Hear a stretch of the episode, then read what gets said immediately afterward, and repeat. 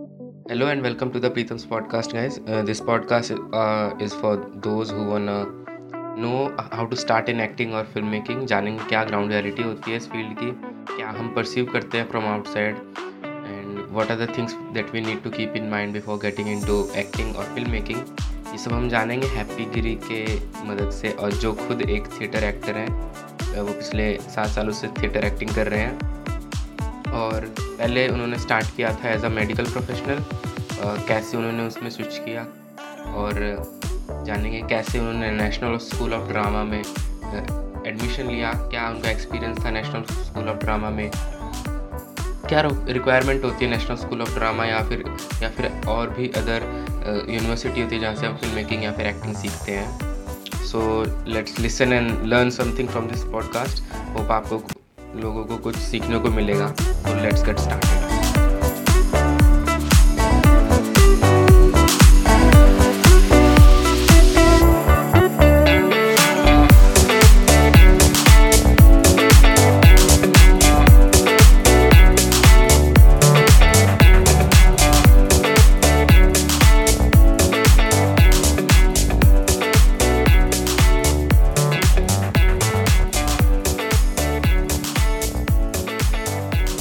गिरी।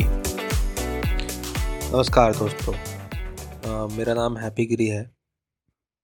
आ, पहले जैसे मैंने बता दिया लोगों की आप थिएटर एक्टर हैं तो पहले आप मेडिकल फ़ील्ड में थे और आपने अचानक से स्विच किया। अचानक से तो नहीं बोलूँगा पर स्विच करने का सोचा इन एक्टिंग और थिएटर थिएटर एक्टिंग तो ऐसा कब आपके दिमाग में आया कि मुझे स्विच करना है या फिर कब ये इंटरेस्ट चेंज हुआ? तो स्पेसिफिकली आप मेडिकल फ़ील्ड में क्या कर रहे थे, ये भी मेंशन कर दो। हाँ तो हाँ मैंने, वैसे मैं पूरा ही बता दूँ कि अभिनय में स्विच करना जो है वो बिल्कुल अचानक से नहीं होता है। वो कहीं ना कहीं बचपन में जो है वो बीज आपके अंदर पनप रहा होता है, एक कीड़ा जो होता है ना, वो बचपन में कहीं ना कहीं आपके अंदर पनप रहा होता है, वो बस आप एक एक उम्र में आके जो है आप बस उसका चुनाव कर लेते हैं। वो पनप बचपन से रहा होता है। हाँ मैंने पढ़ाई लिखाई जो मेरी रही है, कुछ बनारस, कुछ दिल्ली, कुछ कानपुर ऐसे रही है। और शुरुआती दिनों में मैं मेडिकल फ़ील्ड में जॉब करता था, मेडिकल की ही पढ़ाई भी हुई है मेरी। गुड़गांव, दिल्ली में एक जगह है, दिल्ली के पास में एक जगह है गुड़गांव, और दिल्ली में एक जगह और है वसंत कुंज तो यहाँ मैंने जॉब किया है, उसके बाद उसके बाद अपना व्यवसाय किया मैंने, एक डेढ़ साल, दो साल, और फिर उसके बाद एक दिन ऐसा लगा, उसके बाद उसके बाद एक दिन लगा कि ये जो ये जो काम कर रहा हूँ ना, ये ठीक है, पैसा है बट इस, इसके भरोसे जो है ना, ज़िंदगी नहीं काट सकते। मतलब सुबह से शाम तक एक ही रूटीन हर दिन एक ही रूटीन है ना? ऐसा लगता है कि मतलब हर रोज़ नया दिन निकलता है, लेकिन मैं वही पुराना हूँ, ज़िंदगी वही पुरानी है, वैसे ही चली जा रही है। तो वो मज़ा नहीं आ रहा था। तो एक दिन एक प्ले देखने गया मैं। मंडी हाउस, दिल्ली में एक जगह है। वैसे पहले भी किए थे, लेकिन और मन में कहीं ना कहीं आठवीं, नौवीं कक्षा में था कि हाँ मुझे ऐसा कुछ ड्रामा या फ़िल्म में कुछ करना है, लेकिन वो पाथ नहीं पता होता। लेकिन जब व्यवसाय किया, जीवन से बोर हुआ तो फिर पता लगा कि हाँ चलो इस, ऐसी भी कोई जगह है जहाँ पे ये सब कुछ जो है, होता है। तो वहाँ पे गया मैं प्ले देखने के लिए। प्ले देखा और फिर वो पूरा गूजबम्स हुए। अस्मिता थिएटर ग्रुप का प्ले था वो। प्ले का नाम था द लास्ट सल्यूट और काफ़ी प्रभावित हुआ था मैं। प्रभावित इसलिए भी शायद हो गया कि महेश भट्ट जो है उसका नरेशन देने आते हैं और उसके बाद वो प्ले शुरू होता है। तो वो मुझे लगा कि यार ये मैं कर सकता हूँ। फिर मैंने अस्मिता थिएटर ग्रुप जो है ज्वाइन किया। तो अ, कौन से ईयर में आपने सोचा कि कौन से ईयर में वो आपने प्ले देखा था? हाँ वो प्ले मैंने देखा था जब मैं अपना व्यवसाय खुद रन कर रहा था। अपनी पैथ लैब रन कर रहा था।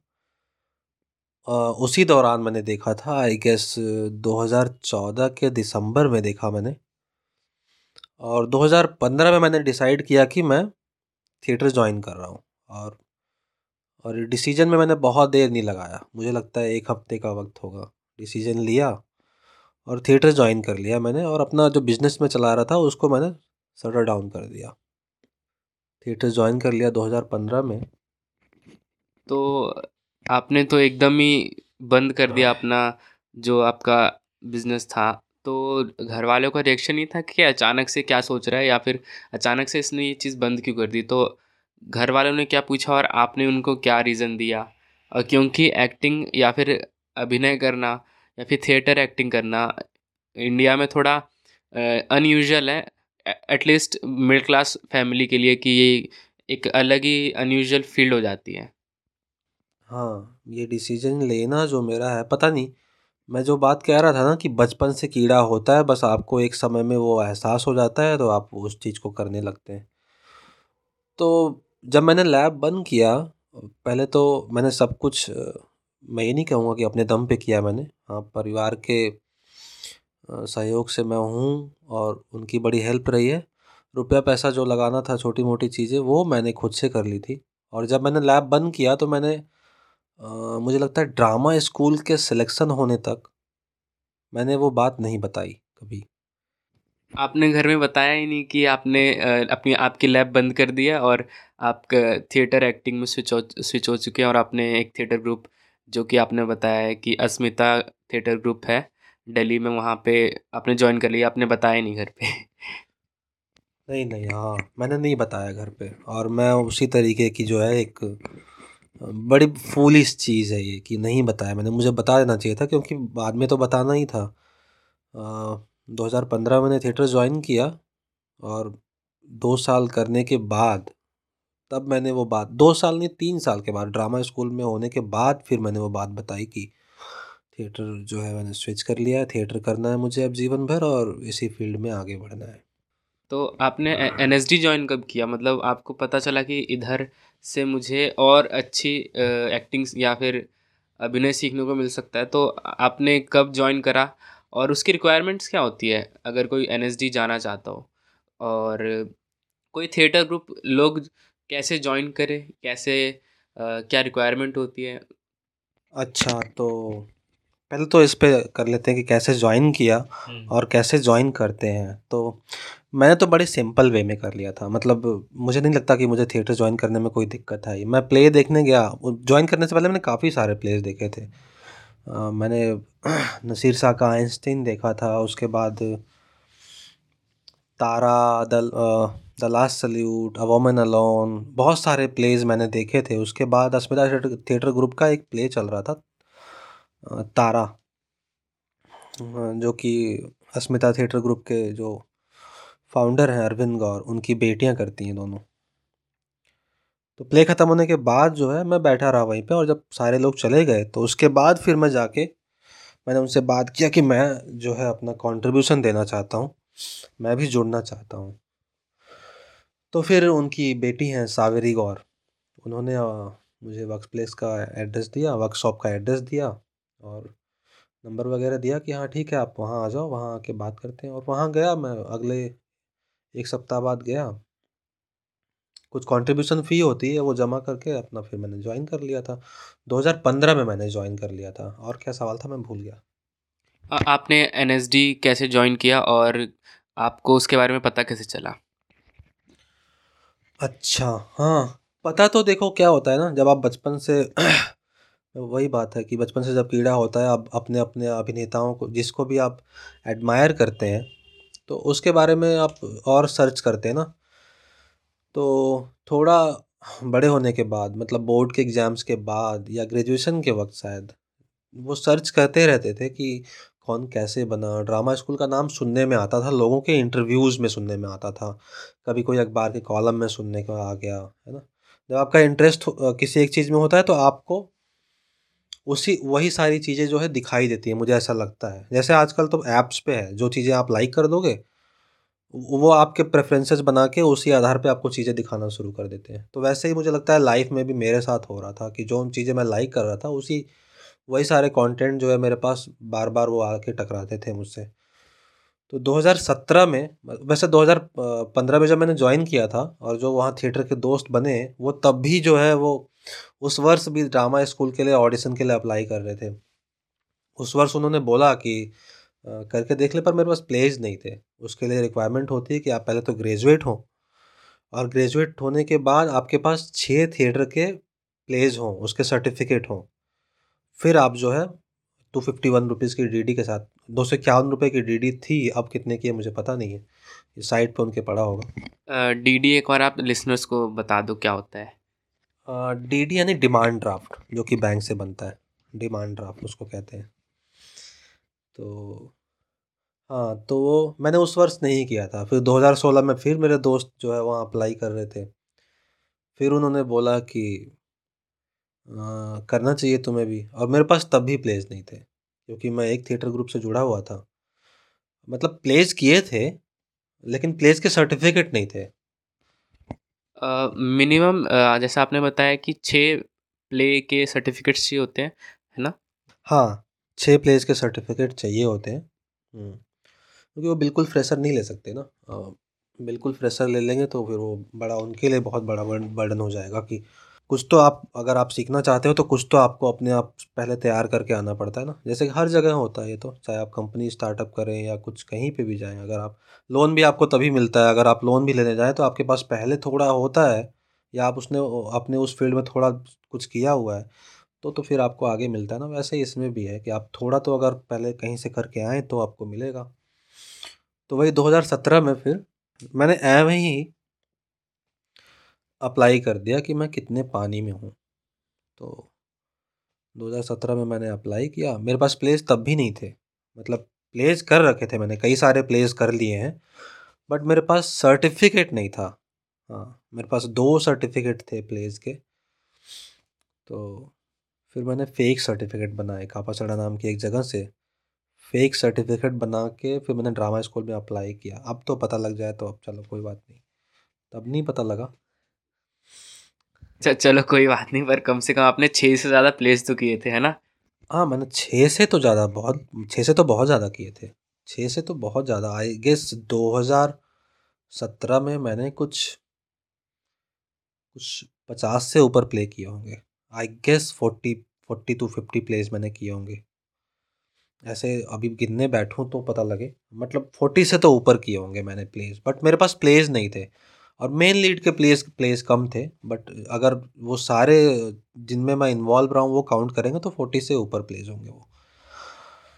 तो हाँ 2017 में मैंने अप्लाई किया। वो सवाल ले लेता हूँ, जो तुम्हारा पहला वाला था कंप्लीट नहीं किया मैंने अभी तक।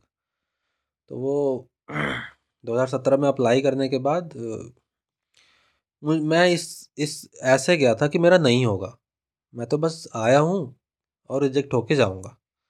है ना? इस इस मानसिकता के साथ में वहाँ आया था कि चलो भाई तो वहाँ जाके मैंने जब ऑडिशन दिया, पहले एक महीने पहले वो मेल पे आ जाता है आपके पास जो है, जो स्क्रिप्ट होती है, जो आपको तैयार करके जाना होता है। एक अपनी तरफ़ से तैयार करके जाना होता है, उनके तरफ़ से तीन पात्र होते हैं, दो कविताएँ ऐसे ही होते हैं ना, शायरियाँ करके छः होता है ऐसे। तो वो तैयार करके जाना होता है, एक अपना तैयार करके आ जाना होता है। तो मेरे पास तो प्राइवेट थिएटर का एक्सपीरियंस था। मुझे पता नहीं था कि कैरेक्टर बिल्डअप कैसे करते हैं या या कैरेक्टर को कैसे डिफाइन करें, ये सब मुझे पता ही नहीं था। तो मैं तो ऐसे ही बार रट्टू तोता बन के चला गया था। वहाँ मैंने अप्लाई किया। तो मुझे नहीं लगता कि मेरे ऑडिशन की वजह से मेरा जो है सिलेक्शन हुआ होगा। शायद हो सकता है, पता नहीं फिफ्टी फिफ्टी बट वहाँ पे कन्वर्सेशन जो स्टार्ट हो गई ना, वो मुझसे बात करने लगे। उन्होंने मुझसे कहा कि तुम तो क्या वहाँ पे जैसे प्राइवेट कंपनीज़ में इंटरव्यू होते हैं वन टू वन वैसा होता है? कि क्या सिनेरियो क्या होता है? जब आपने आपसे ये सवाल या फिर क्वेश्चंस किए जा रहे थे तो क्या सिनेरियो था? क्या इन्वायरमेंट था? नहीं कॉरपोरेट सेक्टर की तरह इंटरव्यू नहीं होता है। हाँ मतलब ऑडिशन कह सकते हो उसको, जिस तरीके से ऑडिशन होता है ना, जो स्क्रिप्ट आती है, आपके पास एक महीने पहले जो स्क्रिप्ट आती है, उस स्क्रिप्ट को तैयार करके वहाँ उनके सामने परफॉर्म करके दिखाना होता है। तीन चार लोग होते हैं जो आपको जज कर रहे होते हैं।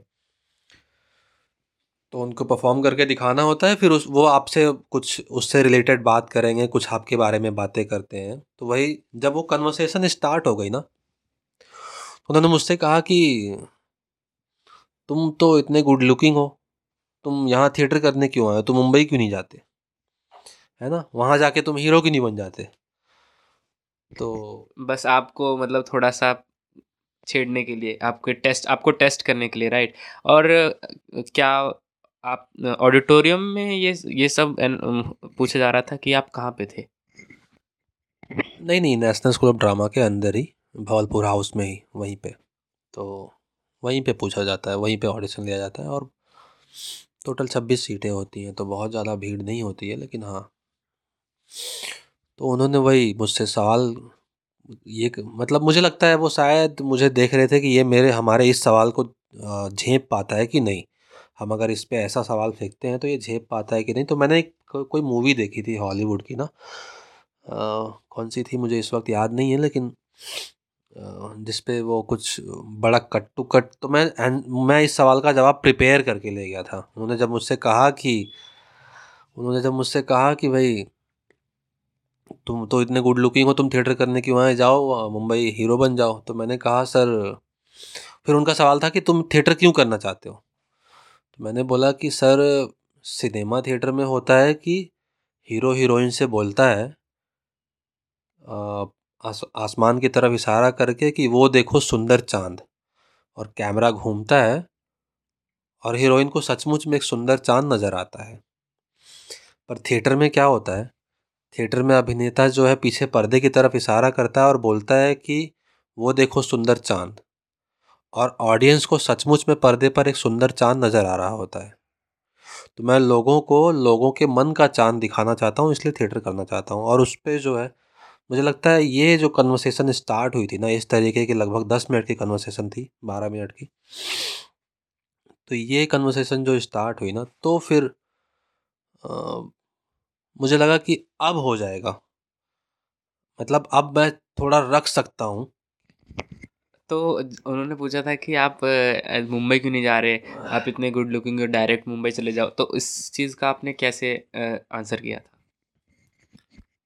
हाँ नहीं, उसके बाद इस चीज़ का आंसर तो मैंने बड़ा स्माइल देखे कर लिया था कि, सर बहुत बहुत धन्यवाद। इसके बाद उनका यही प्रश्न था, ये वाला कि, तुम थिएटर ही क्यों करना चाहते हो भाई?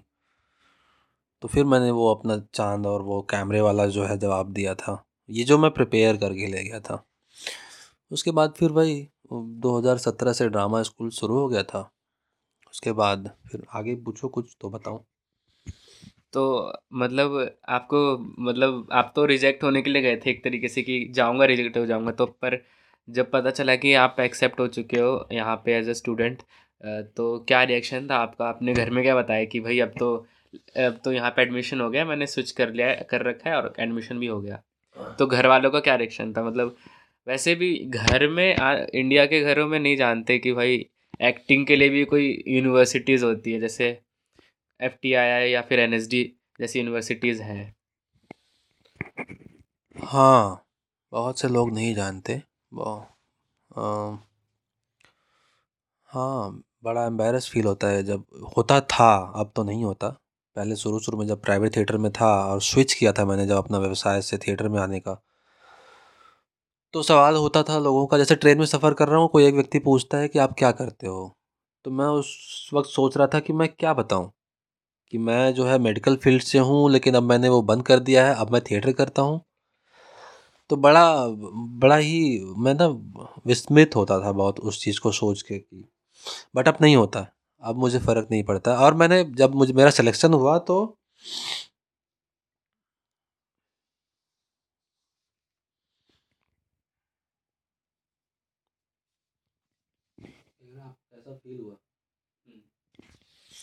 अच्छा हाँ। तो ऑब्वियसली मतलब इतना नाम सुना था। तो ड्रामा स्कूल में जब सिलेक्शन हुआ, जब मुझे मेल आया तो वो पहले तो विश्वास नहीं होता, कई जगह से वेरीफाई करते हैं, है ना? तो तो मैंने वेरीफाई सीधा जो एनएसडी के जो डायरेक्टर थे डॉक्टर सुरेश शर्मा सर मैंने उनसे ही जाके सीधा मैं मिला। मैंने कहा कि ऐसा ऐसा। किसी का मेरे पास फ़ोन आया मेरे मित्र का और मुझे कहीं तक अभी दिखा नहीं है वेबसाइट पे या कहीं लिस्ट। तो क्या ऐसा है? उन्होंने कहा हाँ ऐसा है। तो ठीक है। उसके बाद फिर मैं सीधा अग्रसेन की बावली पे निकल गया था, जो कि वहाँ पे खम्बा रोड से राइट लोगे, दिल्ली में एक जगह है, वहाँ पे चले जाओ। वहाँ पे चला गया था। तो मुझे वो बिलीव नहीं हो रहा था। मतलब मेरे लिए ऐसा था, जैसे तुगलक का एक डायलॉग है ना, उमंग भरी उम्र है, हर आलम पे फतेह कर ख्वाब देखने की उम्र है। तो मुझे लग रहा था ये क्या हो गया मेरे साथ? मतलब ऐसा कैसे हो सकता है मेरे साथ? मतलब इतनी अच्छी चीज़ कैसे हो गई मेरे साथ? ये विश्वास नहीं हो रहा था। फिर दोस्त मुझे ढूंढ रहे थे। कई दोस्त जो मेरे साथ ही ऑडिशन देने गए थे या पिछले दो साल से ऑडिशन दे रहे थे, उनका नहीं हुआ। और जब हम लाइन में लगे हुए थे ऑडिशन के लिए उस वक्त तो वो सब आपस में बात कर रहे थे, तेरा तो हो जाएगा, तेरा तो हो जाएगा। मुझे नहीं, अपने आप में से एक किसी एक को कि तेरा तो हो जाएगा, तू तो दो साल से लटक रहा है, तीन साल से लटक रहा है, तेरा तो हो जाएगा, तेरा तो हो जाएगा। और मुझे कोई नहीं पूछ रहा था कि क्योंकि मेरे पास मैंने फेक प्लेस बनाए थे और मुझे वो लग रहा था कि मैं, क्या ही है। तो मुझे बड़ा वैसा अंडर था कि मैं, मुझे मुझे खुद को फील हो रहा था कि नहीं होगा। बट मेरे में कॉन्फिडेंस की कमी नहीं थी। मुझे मुझे पता था कि नहीं होगा तो फिर डर ही क्या है। मैं पूरा बिंदास होके जाऊँगा। और मुझे लगता है वो फिर बड़ा काम आया। और बचपन से साहित्य वाहित्य पढ़ने का वो रहा है तो कोई अगर बात करता है, अगर उस, एक चीज़ बड़े मेरे गुरुजी थे। उन्होंने बड़ा एक अच्छा चीज़ मुझे सिखाया था कि जब आपसे कोई मिलने आए तो उससे ऐसे मिलो कि ये ना लगे कि वो मिलने आए ऐसा लगना चाहिए कि तुम उससे मिलने आए हो। तो मैं इस तरीके से लोगों से मिल जाता हूँ चाहे वो सीनियर हो जूनियर हो कोई भी हो। तो इस तरीके से मिलता हूँ तो ये मुझे लगता है ये बड़ा काम आता है मेरे।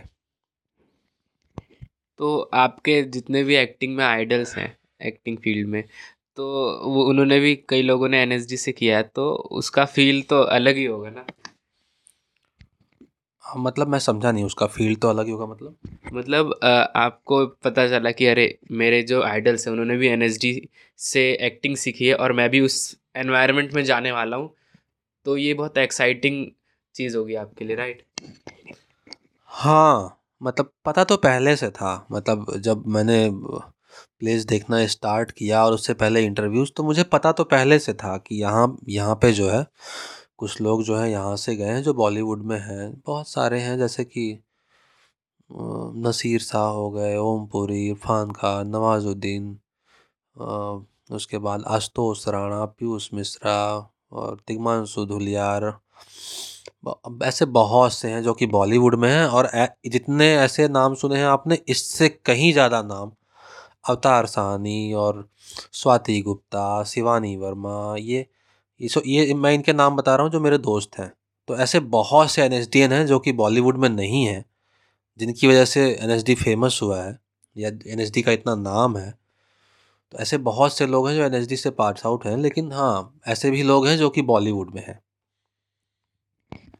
तो लोग सोचते हैं एनएसडी से पास आउट होके आप सीधे बॉलीवुड चले जाओ, या फिर इंडियन फ़िल्म इंडस्ट्री बोल दो उसको तो लगता है कि वो डायरेक्ट उसी में जाते हैं। तो मतलब उनको ये नहीं पता कि हम कई सारी चीज़ शॉर्ट फिल्म्स भी बना, कई लोग शॉर्ट फिल्म्स में चले जाते हैं, कई लोग थिएटर कंटिन्यू करते हैं। तो मेन लोगों को मुझे भी ऐसा लगता है कि डायरेक्ट पास आउट होके सीधे उधर ही जाओ। तो लोग इसके अलावा और क्या क्या कर रहे होते हैं इन फ़िल्मों में मेन स्ट्रीम फ़िल्मों के अलावा? ओके हाँ ओके अच्छा हाँ। तो पहले तो जब जब ऑडिशन देने जाते हैं ना ड्रामा स्कूल में तो वहाँ सबसे पहले पूछा जाता है कि जब ये सवाल होता है ना कि तुम थिएटर ही करोगे हमेशा, या तुम थिएटर ही करना चाहते हो, या तुमने वहाँ कुछ बोल दिया ना कि मैं थिएटर करने के बाद फ़िल्मों में जाऊँगा तो वो रिजेक्ट वो ऐसा रिजेक्ट कर देंगे, जब फ़िल्मों में जाना है तो तुम हमारे पास क्यों आए हो? फ़िल्म इंस्टीट्यूट में जाओ ड्रामा स्कूल में क्यों आए हो? तो ऐसा वहाँ बोलना नहीं होता। हाँ हालाँकि लोग करते ऐसा है ड्रामा स्कूल से पास आउट होते हैं, फिर फ़िल्म स्कूल में जाते हैं। तो करते ऐसा है। और बहुत सारे फ़ील्ड हैं। मतलब बहुत कम लोग ऐसे हैं जिनको मैं जानता हूँ कि ड्रामा स्कूल से या फ़िल्म स्कूल से जो है ये बॉलीवुड इंडस्ट्री में काम कर रहे हैं। बहुत उनसे कहीं ज़्यादा लोगों को जानता हूँ जो कि फ़िल्म लाइन से हट के काम, मेरी दोस्त है स्वाति गुप्ता। वो उसने एमपीएसडी किया है उसने एलटीजी किया है उसने एनएसडी किया है। और उसके बाद भी उसने थिएटर नहीं छोड़ा। ये जो आपने बताया जो शॉर्टकट्स मतलब शॉर्ट फॉर्म में आपने बताया वो एक बार एक्सप्लेन कर दीजिए। अच्छा एम का मतलब Madhya Pradesh School of Drama हर हर स्टेट का अपना एक ड्रामा स्कूल है। अब संस्कृति एंड मनोरंजन मंत्रालय के अधीन होता है ये जो कि राज्यों के मंत्रालय के अधीन होता है। अगर वो राज्य में है तो अगर वो सेंट्रल में है तो सेंट्रल गवर्नमेंट के अंडर में आता है। तो जैसे एनएसडी हो गया या कुछ कुछ हैं एम हो गया, ये सेंट्रल गवर्नमेंट के अंडर में आते हैं। एम यानी कि Madhya Pradesh School of Drama और फ़िल्म एंड टेलीविज़न इंस्टीट्यूट बहुत सारे लोग क्या होता है ना, एक समझ के जाते हैं कि हम कॉर्पोरेट सेक्टर में या गवर्नमेंट सेक्टर में जब वो जॉब कर रहे होते हैं है ना? आम लाइफ जी रहे होते हैं तो वो आर्ट सेक्टर को अपनाने को सोचते हैं। जैसे नहीं, दूर का ढोल सुहाना लगता है। तो दूर से देखते हैं आर्ट को तो लगता है कि वहाँ कुछ करने को नहीं है। इस धारणा से वो आते हैं। उन्हें लगता है वहाँ करने को तो है, लेकिन हमारे फ़ील्ड से, हम जो जीवन जी रहे हैं, बचपन से जीते हुए आ रहे हैं, उससे अलग है। तो ये जो कि बिल्कुल गलत है। आप जब आर्ट से आके जब इंट्रोड्यूस होगे तो जो जीवन आप पीछे छोड़ के आए हो, जिसे जी रहे होते हो, वो आर्ट में फिर से आपको वही सब एक्सप्लोर करना है। है ना? हर एक चीज़, उसको टूल्स के ज़रिए आपको एक्सप्लोर करना पड़ेगा। मान लो कि मुझे हैप्पी गिरी जीना है तो मैं हैप्पी गिरी को बचपन से जीऊँगा। न कि अभिनेता के तौर पे मैं उसको जीऊँगा। है ना? जो मैं जी के आया हूँ, छोड़ दिया है मैंने, उस तरीके से भी जीऊँगा। या जो भी लोग अपना जीवन छोड़ के आते हैं ना कि मैं यहाँ कॉर्पोरेट सेक्टर में इंश्योरेंस नहीं बेचूँगा मैं जा रहा हूँ, अब आर्ट के सेक्टर में पेंटिंग करूँगा या फिर ड्रामा करूँगा या राइटिंग करूँगा तो वो वहाँ क्या आके राइटिंग करोगे? राइटिंग तो आपको इसी दुनिया से लेनी है ना? इसीलिए कहा गया ना, ये दुनिया एक मंच है। और दूसरा, कोई टाइप नहीं होता यार, है ना? अपनी एक रुचि होती है अभिनय की। जब आप उसमें घुसते हैं तो हर तरीके मतलब टाइप कह सकते हो एक तरीके से। सबका अपना टाइप होता है। सबके लिए एक्टिंग के अपना टाइप है। मेरा अपना टाइप है। मैं उसको ये नहीं कह दूँगा कि ये मेरा टाइप है तो इसी टाइप की एक्टिंग ही है। ये बिल्कुल वैसा नहीं है। मैं एक्टिंग कर रहा हूँ, मैंने एक्सप्लोर किया है तो ये मेरे लिए मेरे टाइप का है। मैं इसको समझ रहा हूँ। कोई दूसरा उसको अलग तरीके से समझ रहा होता है। ये बिल्कुल जीवन की तरह है। या या हमारे बीच जैसे नहीं, एक बड़ी आध्यात्मिक सी बात हो जाएगी, लेकिन हमारे और भगवान के बीच में से थर्ड पर्सन कोई आके हमें समझा रहा है कि तुम्हें ये चीज़ ऐसे करनी है, ऐसे करनी है, जबकि तुम खुद एक्सप्लोर कर सकते हो, तुम्हारे और तुम्हारे बीच के जो भगवान ऊपर वाला जो भी होता है, उसके बीच के रिश्ते को खुद एक्सप्लोर करना होता है ना। अभिनय भी वैसा ही है, ये तुम्हें खुद एक्सप्लोर करना है। ड्रामा स्कूल में या फ़िल्म इंस्टीट्यूट में तुम्हें वो टूल्स बता देंगे कि कैरेक्टर कैसे बिल्ड होता है, कैसे प्रिपरेशन करते हैं क्या क्या तरीके होते हैं। ये सारे तरीके जो हैं वो वहाँ पर बता दिए जाएँगे। लेकिन उसको जीना खुद है। मतलब उसको आखिरी मतलब हमारे में तो ये कहते हैं ना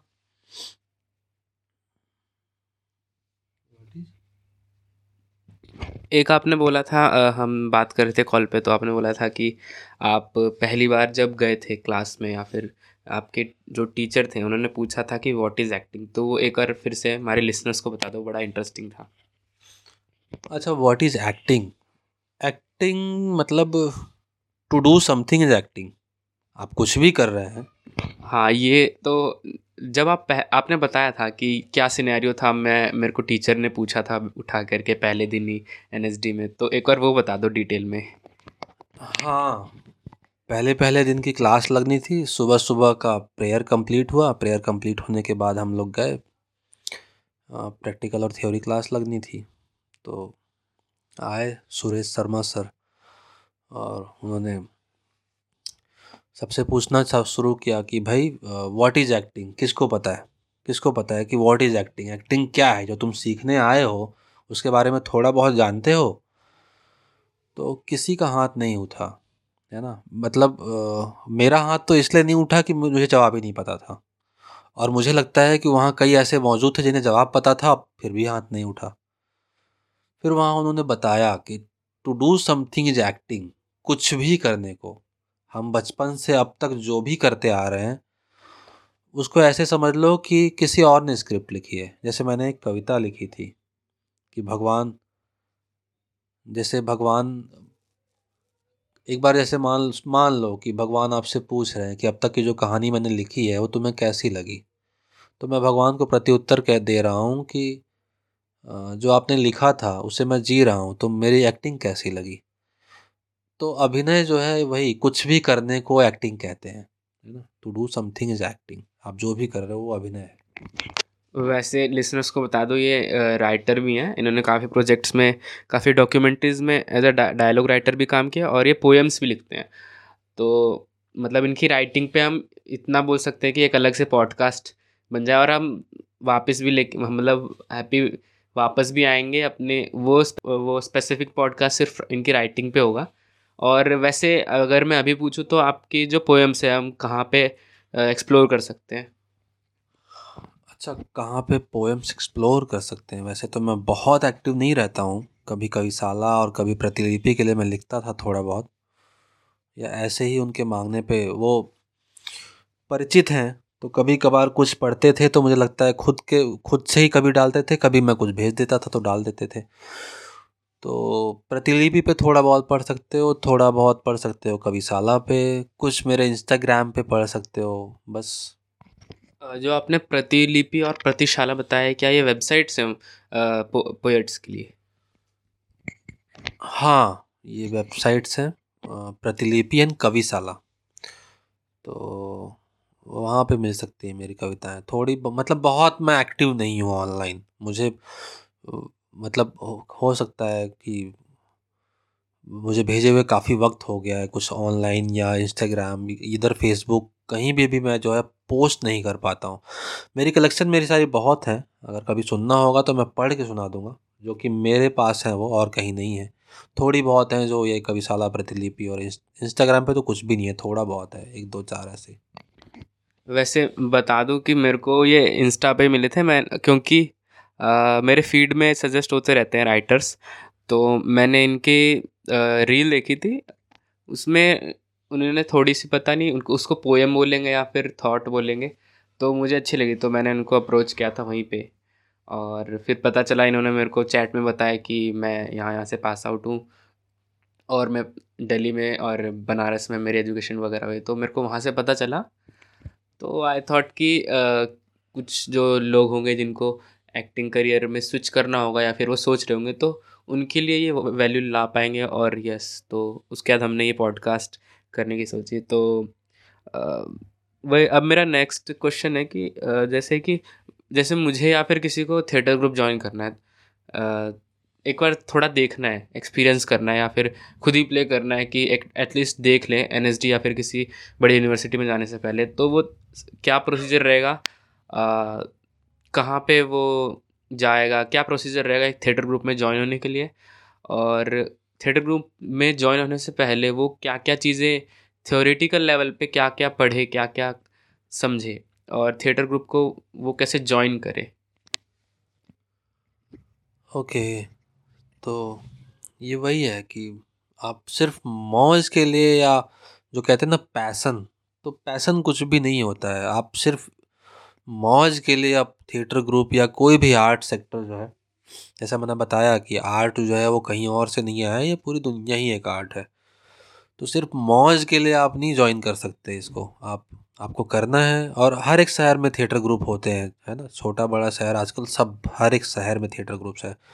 आप ज्वाइन करने से पहले थिएटर, आप प्लेस देखें, बहुत सारे प्लेस देखें, कम से कम इंटरेस्ट पैदा करें पहले तो है ना? उससे पहले राइटर्स को पढ़ लें थोड़ा बहुत और अगर आपने पढ़ रखा है तो आप डायरेक्टली जा सकते हैं। जब वहाँ पे जाइए, जो भी फाउंडर हैं, जो भी डायरेक्टर हैं, उनसे बात कीजिए। कंट्रीब्यूशन फ़ी होता है, जो भी दे के आप कर सकते हैं, अगर वो प्राइवेट है तो। अदरवाइज़ एन वगैरह के लिए या एफटीआई वगैरह के लिए तो इनके जो रिक्वायरमेंट्स है, जैसे एन की रिक्वायरमेंट है ग्रेजुएसन होना चाहिए। और उसके बाद जैसे आपने अभी बोला कि किन्हीं राइटर्स को पढ़ के जाएँ तो वो कौन से स्पेसिफिक राइटर्स हैं जिनको लोग पढ़ के जा सकते हैं? और दूसरा है कि जो आपने बोला ग्रेजुएशन होना चाहिए तो वो किसी फ़ील्ड में भी हो सकता है। और F F T I I का क्या रिक्वायरमेंट है? ये अगला क्वेश्चन रहेगा मेरा फॉलोअप क्वेश्चन ओके हाँ तो हाँ ड्रामा स्कूल की जो रिक्वायरमेंट है वो थे ग्रेजुएशन किसी भी फ़ील्ड में हो हाँ किसी भी फ़ील्ड में हो। वैसे तो मेरा B S C M L T था बट किसी भी फ़ील्ड में, अगर आप बी ए भी हों और आपने थिएटर कर रखा है छः प्लेज आपके पास हैं तो आप ज्वाइन कर सकते हैं मतलब आप अप्लाई कर सकते हैं ड्रामा स्कूल के लिए। एफ़ का भी सेम प्रोसेस है ग्रेजुएशन होना चाहिए आपके पास, है ना? ग्रेजुएशन के बाद वहाँ ऑडिशन देना पड़ता है, आपको उससे पहले थोड़ा सा एक्सपीरियंस होना चाहिए थोड़ा, फिर वहाँ पे आप अप्लाई करें अप्लाई करने के बाद सेम प्रोसेस है ऑडिशन चलता है और सिलेक्शन होता है।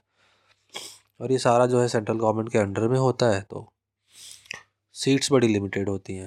ड्रामा स्कूल में छब्बीस सीट हैं, जिसमें से जनरल के लिए दस, बाकी S C S T O B C के लिए पाँच पाँच एक फ़ॉरन के लिए। ऐसे ही दस सीट जो है, अगर आप फ़िल्म लाइन में जाना चाहते हैं एफ़ टी आई आई में तो दस सीट स्क्रीन एक्टिंग के लिए जो है एफ़ टी आई आई में है, जिसमें से पाँच जनरल के लिए दो दो एस करके एस सी और दो ओ बी सी दो एस सी एक शायद ऐसे करके है, बचा हुआ है।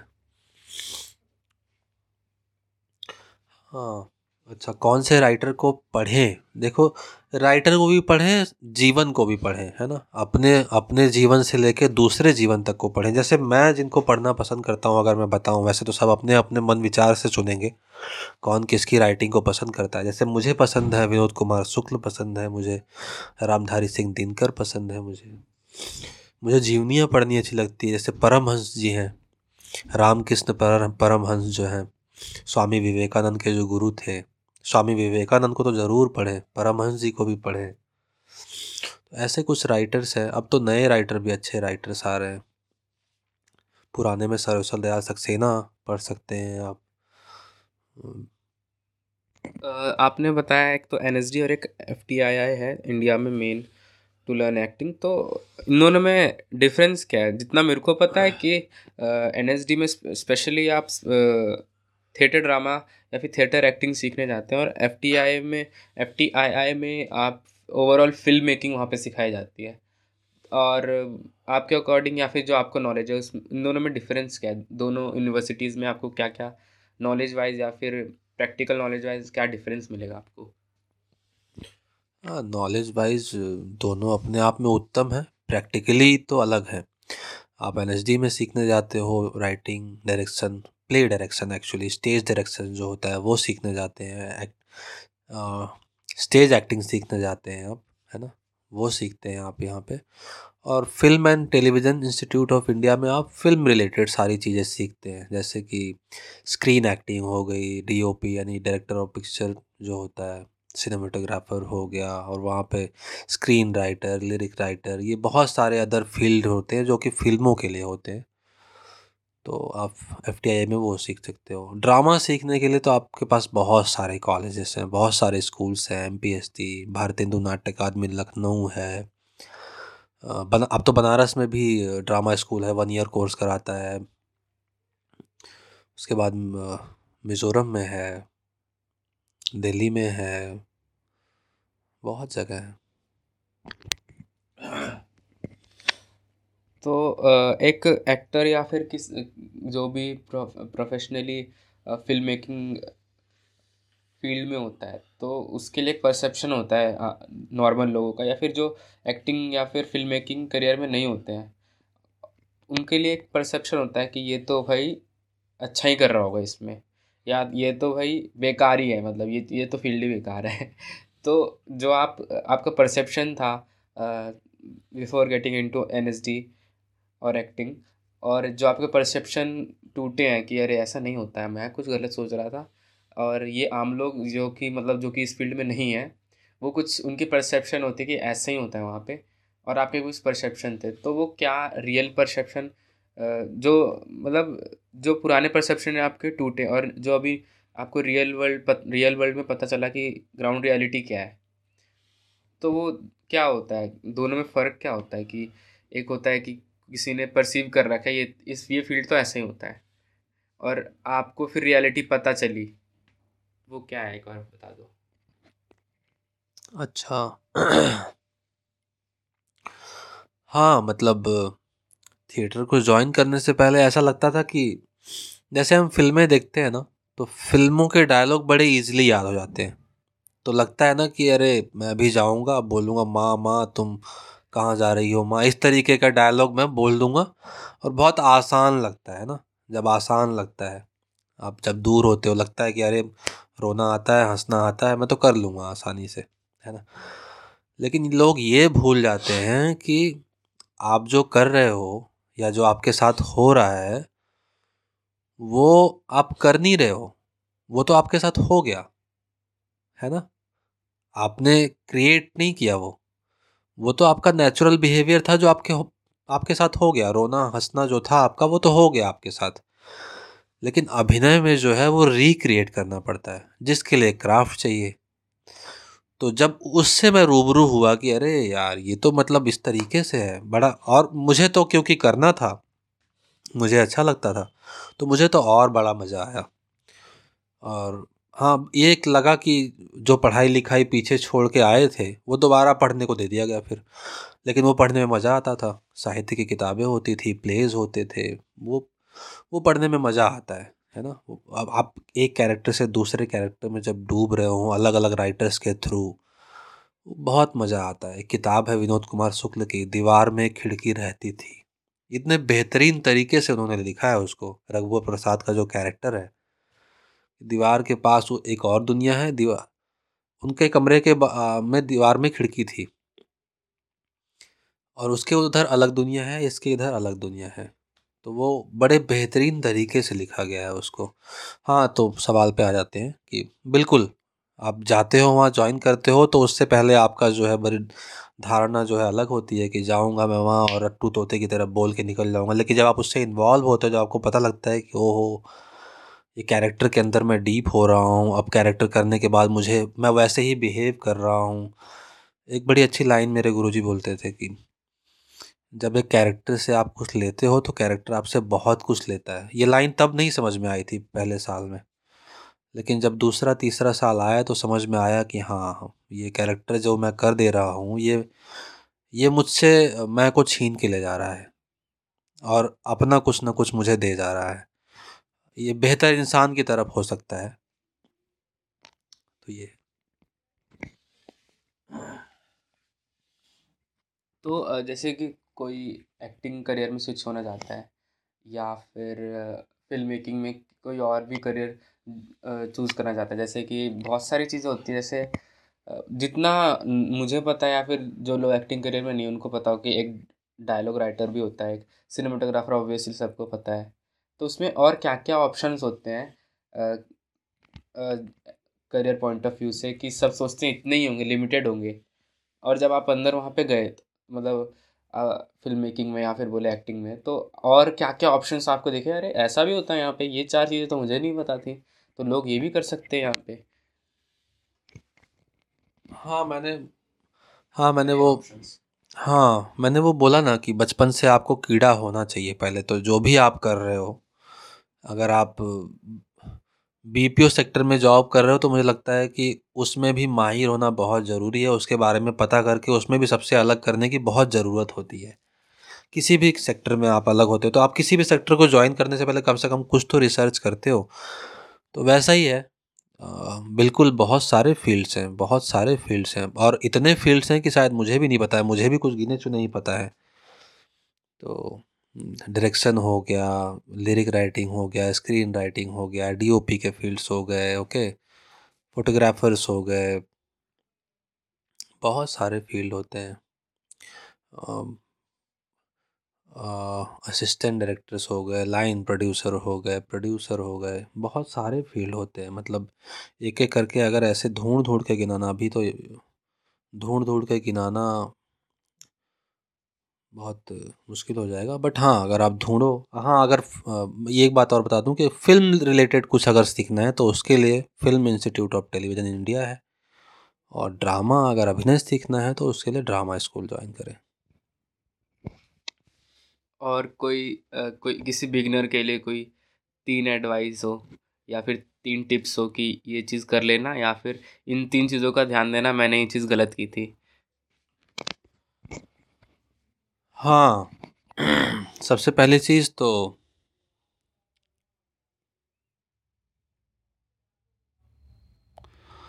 हाँ। सबसे पहली चीज़ तो सबसे पहली चीज़ तो ये कि किसी भी चीज़ का रिग्रेट नहीं होना चाहिए है ना? आ, मतलब अगर आप किसी एक चीज़ से असफल हो गए हैं किसी एक चीज़ में असफल हो गए हैं तो उसका रिग्रेट ना हो। वो अनुभव के तौर पे रख लें। जब कई सारी असफलताएँ होती है ना तो उसको ऐसा मान लीजिए कि वो किसी एक सफलता की तैयारी है। और दूसरा ये कि अभिनय ज्वाइन करते वक्त ये ध्यान रखें या ज्वाइन कर लें तो अब अपने आप आपको समझ में आ जाएगा कि आप जीवन बेहतर तरीके से समझें। अभिनय कहीं और से नहीं आता है, वो आपके अपने जीवन से आता है।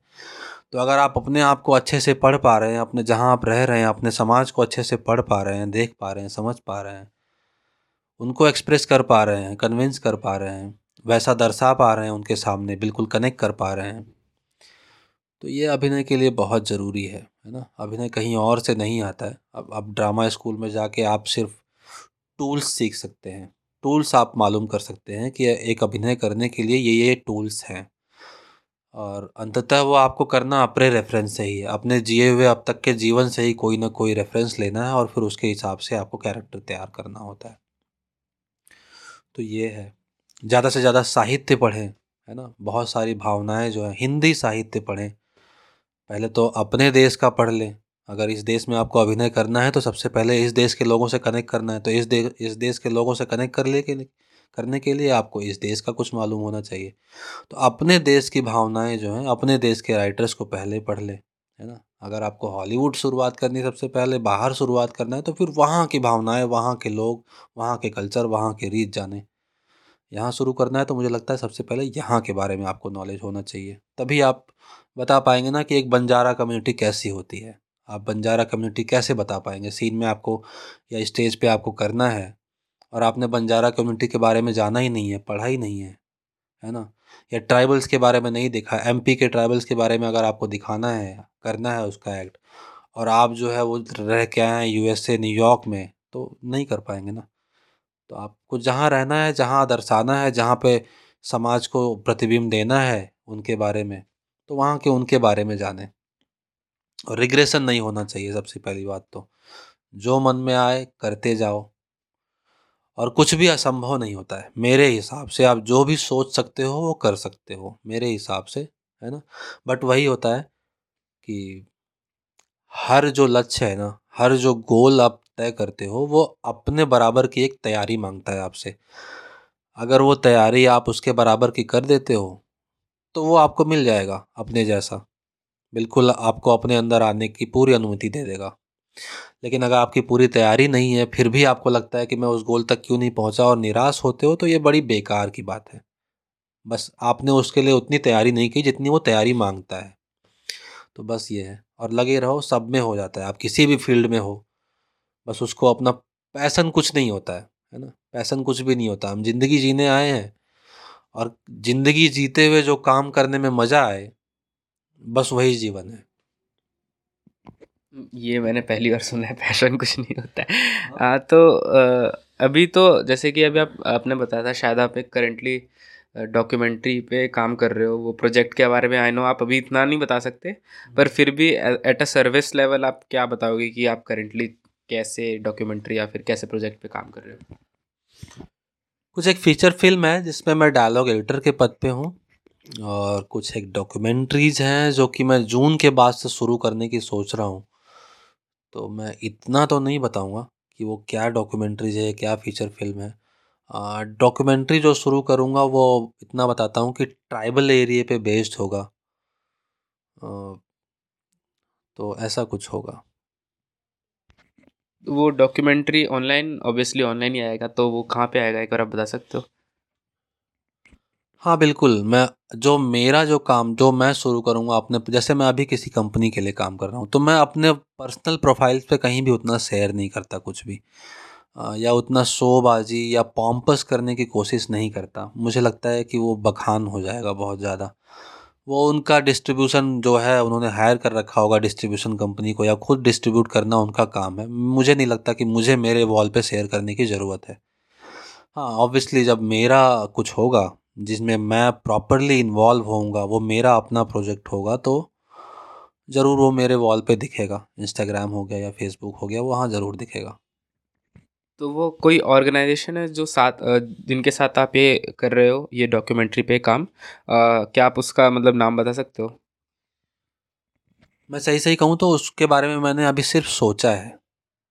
उसके लोकेशन के बारे में सोचा है और बाकी कुछ भी नहीं सोचा है। और कोई ऑर्गेनाइजेशन नहीं है। मुझे खुद ही एक टीम तैयार करनी होगी, जो कि अभी मैं जून के बाद से शायद शुरू करूँ मैं।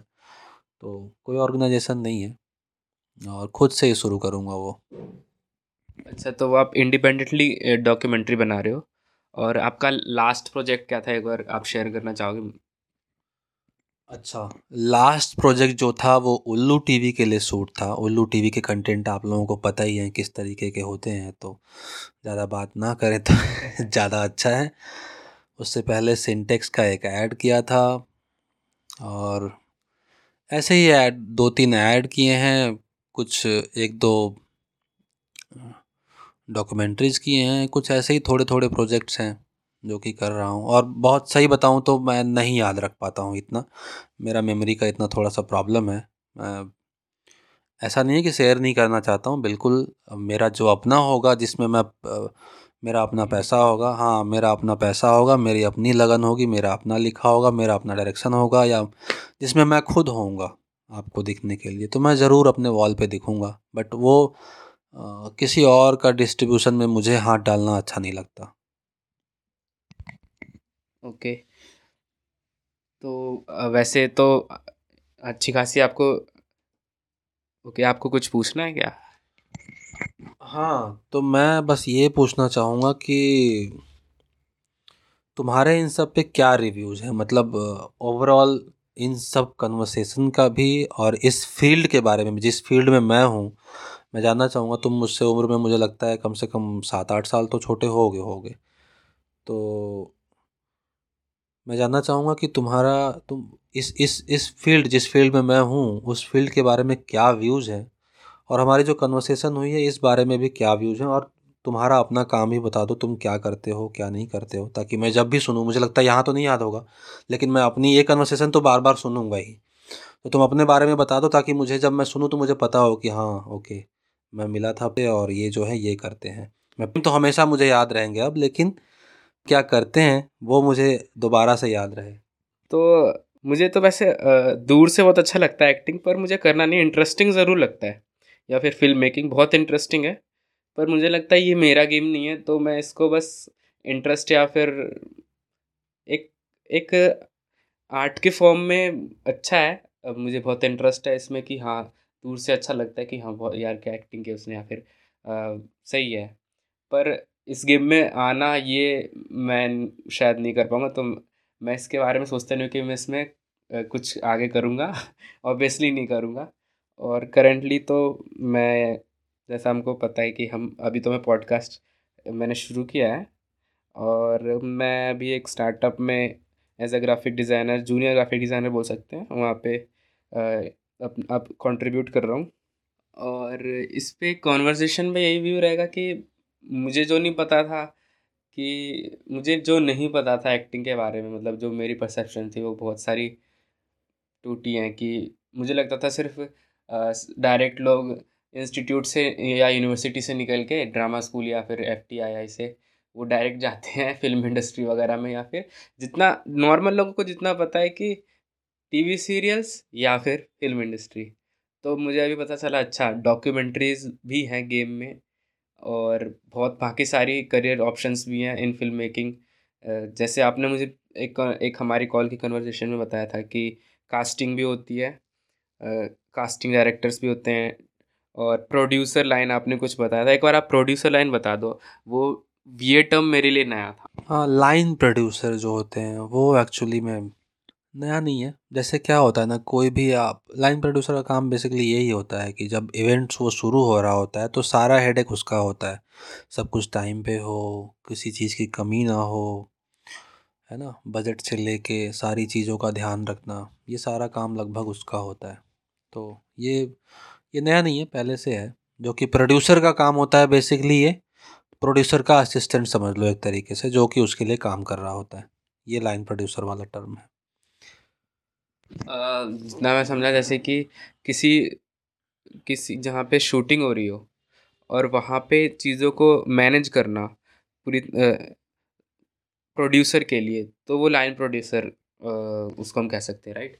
हाँ जैसे डायरेक्टर के साथ होते हैं एडीज है ना? Line one line two line three line four करके एडीज होते हैं ना, सारे असिस्टेंट होते हैं। इसी तरीके से होता है। कोई एक आदमी, अब कैसे एक कंपनी जो है, आप अकेले नहीं जा सकते ना? उसके नीचे सीईओ होता है सीईओ के नीचे फिर अदर पोस्ट होती हैं पोस्ट के नीचे फिर अदर पोस्ट होती हैं, फिर मैनेजर फ्लोर मैनेजर फिर क्या होता है टीम लीडर टीम लीडर के नीचे फिर वर्कर्स ऐसे करके टीम होती है ना? ऐसे ही पूरी टीम होती है धीरे धीरे वैसे ही है बस, सारा एक टीम होता है। अब किसी एक नाम से ऐसे वो तो जानने के लिए रख दिया गया है बट एक जैसे कंपनी की एक टीम होती है वैसे ही सारी टीम होती है। काम करने के लिए एक टीम तैयार करना होता है वैसे ही एक टीम है ये भी। तो ये है।